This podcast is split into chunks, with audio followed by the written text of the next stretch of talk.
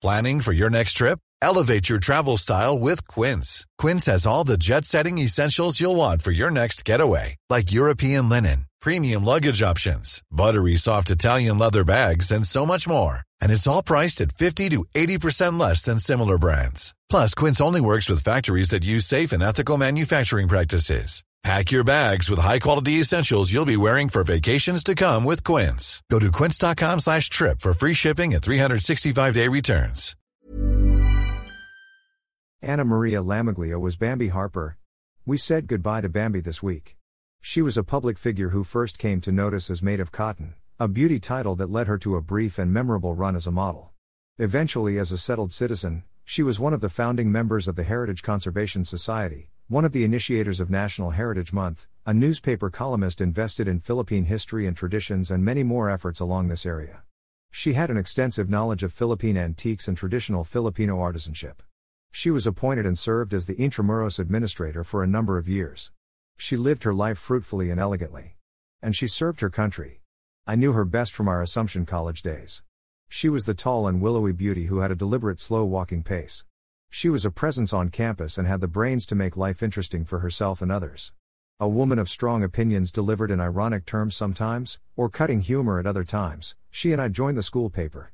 She wrote a lot of poetry in the beginning. She also wrote prose reviewing Dante or writing about her war memories, though she was only two when she experienced World War II. But she said she remembered more than the adults around her credited her for. In our essays in the school paper, we expressed our attitudes towards life, though we had hardly experienced that much of it to come to any conclusions. We were influenced by what we read.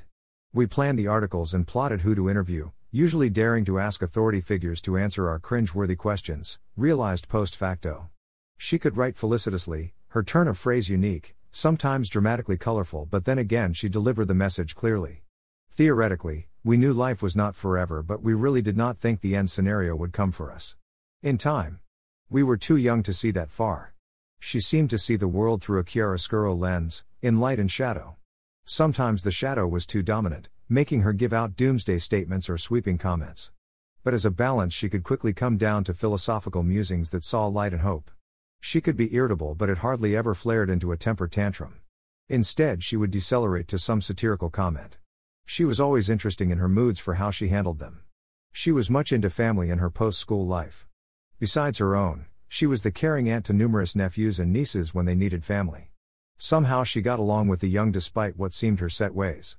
Actually, she would put her ways aside and try to understand the younger minds. But after much debate, it was mutual messaging between her and them. She had a heart and it was her dominant force as she lived her life. Instances of kindness, thoughtfulness, and graciousness were part of her persona. She had many close friendships that time, distance, or even emotional upheavals would not dent. She wrote a novel in the historical fiction genre, Agueda. She was pursuing a Ph.D. and at work on a second novel.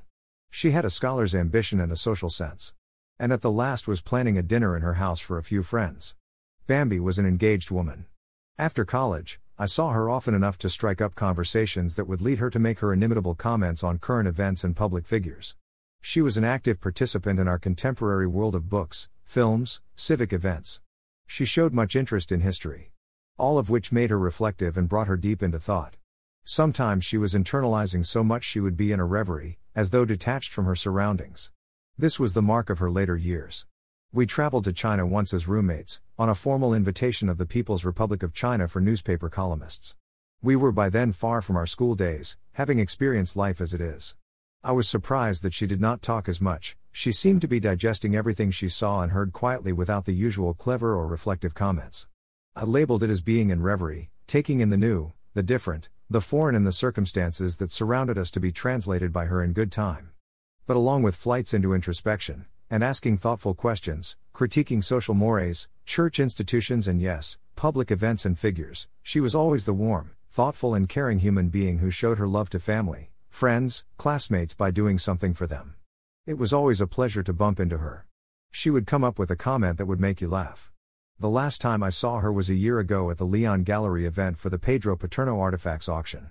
She was beautifully made up, dressed elegantly, and sitting down to dinner when I said, Bambi, how are you? Her answer dilapidated with a laugh, which was far from the image she projected. And that was her chiaroscuro self. Maybe she had a feeling her days were coming to a close. I did not see it or have a clue because she looked great, was her feisty self enjoying a public event. Goodbye, Bambi, knowing you is a part of my youth, my middle age, and my latter age. It is a highlight in my memory like that of everyone else who knew you. I did not expect to speak about you in the past tense, yet paradoxically, memory is alive and present even if it is about the past. Hasta la vista.